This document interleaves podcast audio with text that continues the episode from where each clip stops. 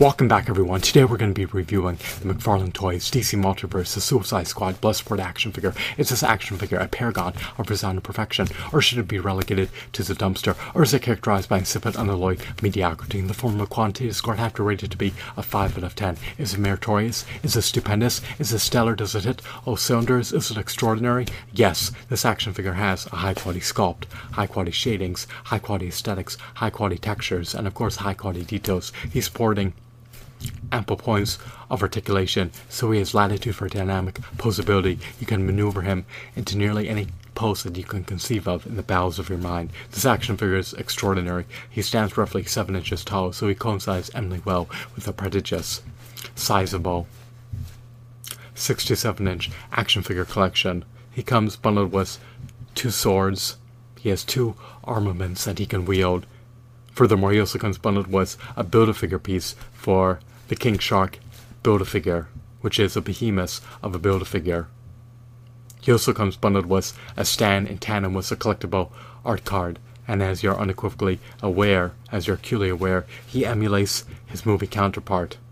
So, should you take heed of spurging with your hard-earned money to buy this figure for $25 plus sales tax, well, you may want to think twice before doing so. I have to utilize an 8-star Toy Biz Marvel Legends action figure as a benchmark for comparison of value. I just cannot vindicate, I just cannot justify, I just cannot warrant spending 312% more than the retail price of an 8-star Toy Biz Marvel Legends action figure to buy a figure that offers comparable value to Toy Marvel Legends action figure in terms of its overall quality. While this action figure may not possess 32 to 40 points of articulation, unlike an 8-star Toy Biz Marvel Legends action figure, it is still nonetheless a high quality figure. However, it offers comparable value to an 8-star DC Universe Classics action figure that also came bundled with a Build-A-Figure piece, as well as offers comparable value to an $8 Toy Biz Marvel Legends action figure, which also came bundled with not only a Build-A-Figure piece for a behemoth of a meticulously detailed 14 to 16 inch Build-A-Figure, but also came bundled with a comic book. So at the $25 plus sales tax price point, at almost $27 total, we should receive a multitude of Build-A-Figure pieces, a myriad of additional figures bundled in with this Bloodsport figure. We should also receive comic books, Suicide Squad movies, video games, and more accessories beyond just receiving a couple katanas, a single Build-A-Figure piece, a stand, and a collectible art card. These accessories, with the caveat of the Build-A-Figure piece, are relatively scant and meager there's just not enough value consolidated into the package packaging for me to vindicate relinquishing $25 plus sales tax on a single figure, especially when the accessories, the additional items are just so scant and lackluster relative to what else they could have bundled it. If you recollect, the 8-star Toy Biz Silver Surfer action figure came bundled with Howard the Duck action figure. If you recollect, the $8 Toy Biz Deadpool action figure came bundled with the Doop action figure. So in those contexts, in those circumstances, in those situations, you were effectively paying four dollars per Toy Biz Marvel Legends figure when you bought the Toy Biz Marvel Legends Silver Surfer action figure, which came bundled with Howard the Duck, or when you bought the Toy Biz Marvel Legends Deadpool action figure, which came bundled with the Doop action figure. So we're not going to three figures in this context, nor even three Build-A-Figure pieces, nor even a comic book.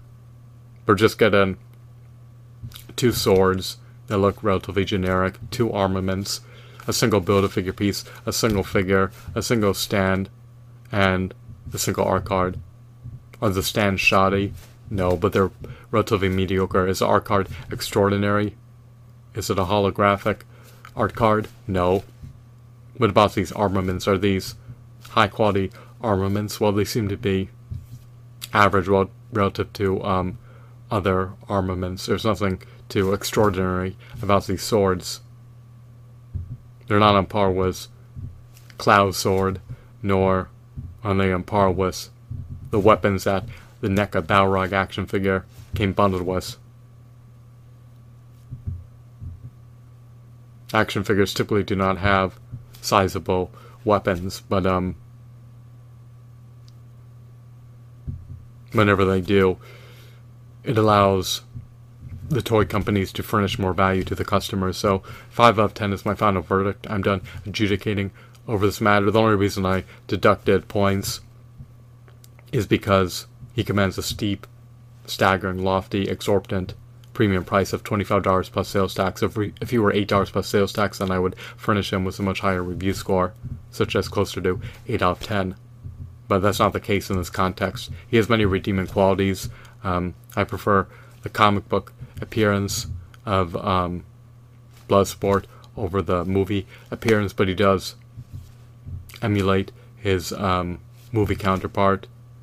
He does resemble his movie counterpart, who he's, who he's supposed to represent in action figure form. So that's always ideal for the um, DC Comics cinematic multiverse action figure collector.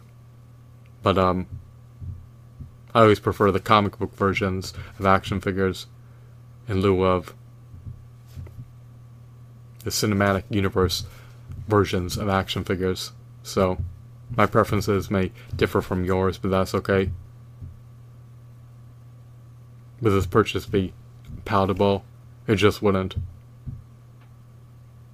resonate well with me to hemorrhage over $25 on a single action figure purchase unless I'm procuring a deluxe figure. But even then, the Leonard Alien Queen, as well as a um, Iron Giant figure that stood 12 to 14 inches tall, they were retailing anywhere from 15 to $20 plus sales tax, and we're getting a 7 inch figure. It's not a deluxe figure for $25 plus sales tax, so I can't overlook that. I mean, you have to um, utilize an 8R Toy Biz Marvel Legends action figure as a benchmark for comparison of value. But even so, Leonard produced um, $10 Alien and Predator figures, and they may not be as meticulous. They may not be as meticulously detailed as this um, DC Multiverse Bloodsport action figure, but nonetheless, they are still meritorious, high quality figures, and even if the action figure is not as meticulously detailed as the Bloodsport figure, they managed to winnow down the price point to ten dollars, and McFarlane Toys has a latent potential to, to, do the same, even if they have to omit the build a figure piece um, and limit articulation.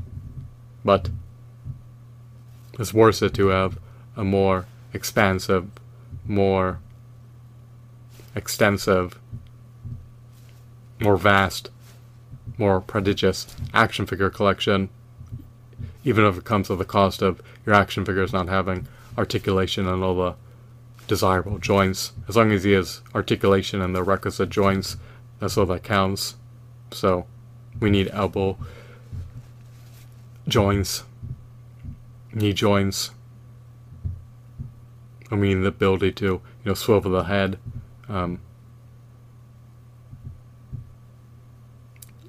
having a diaphragm joint is always desirable. Having finger joint articulation is always covetable.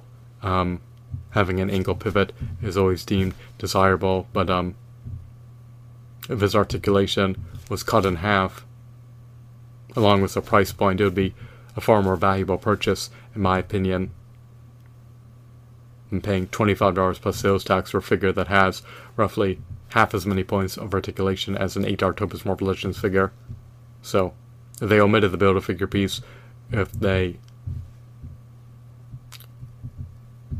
modify the price to $10 plus sales tax, even if the articulation was limited, even if the details weren't as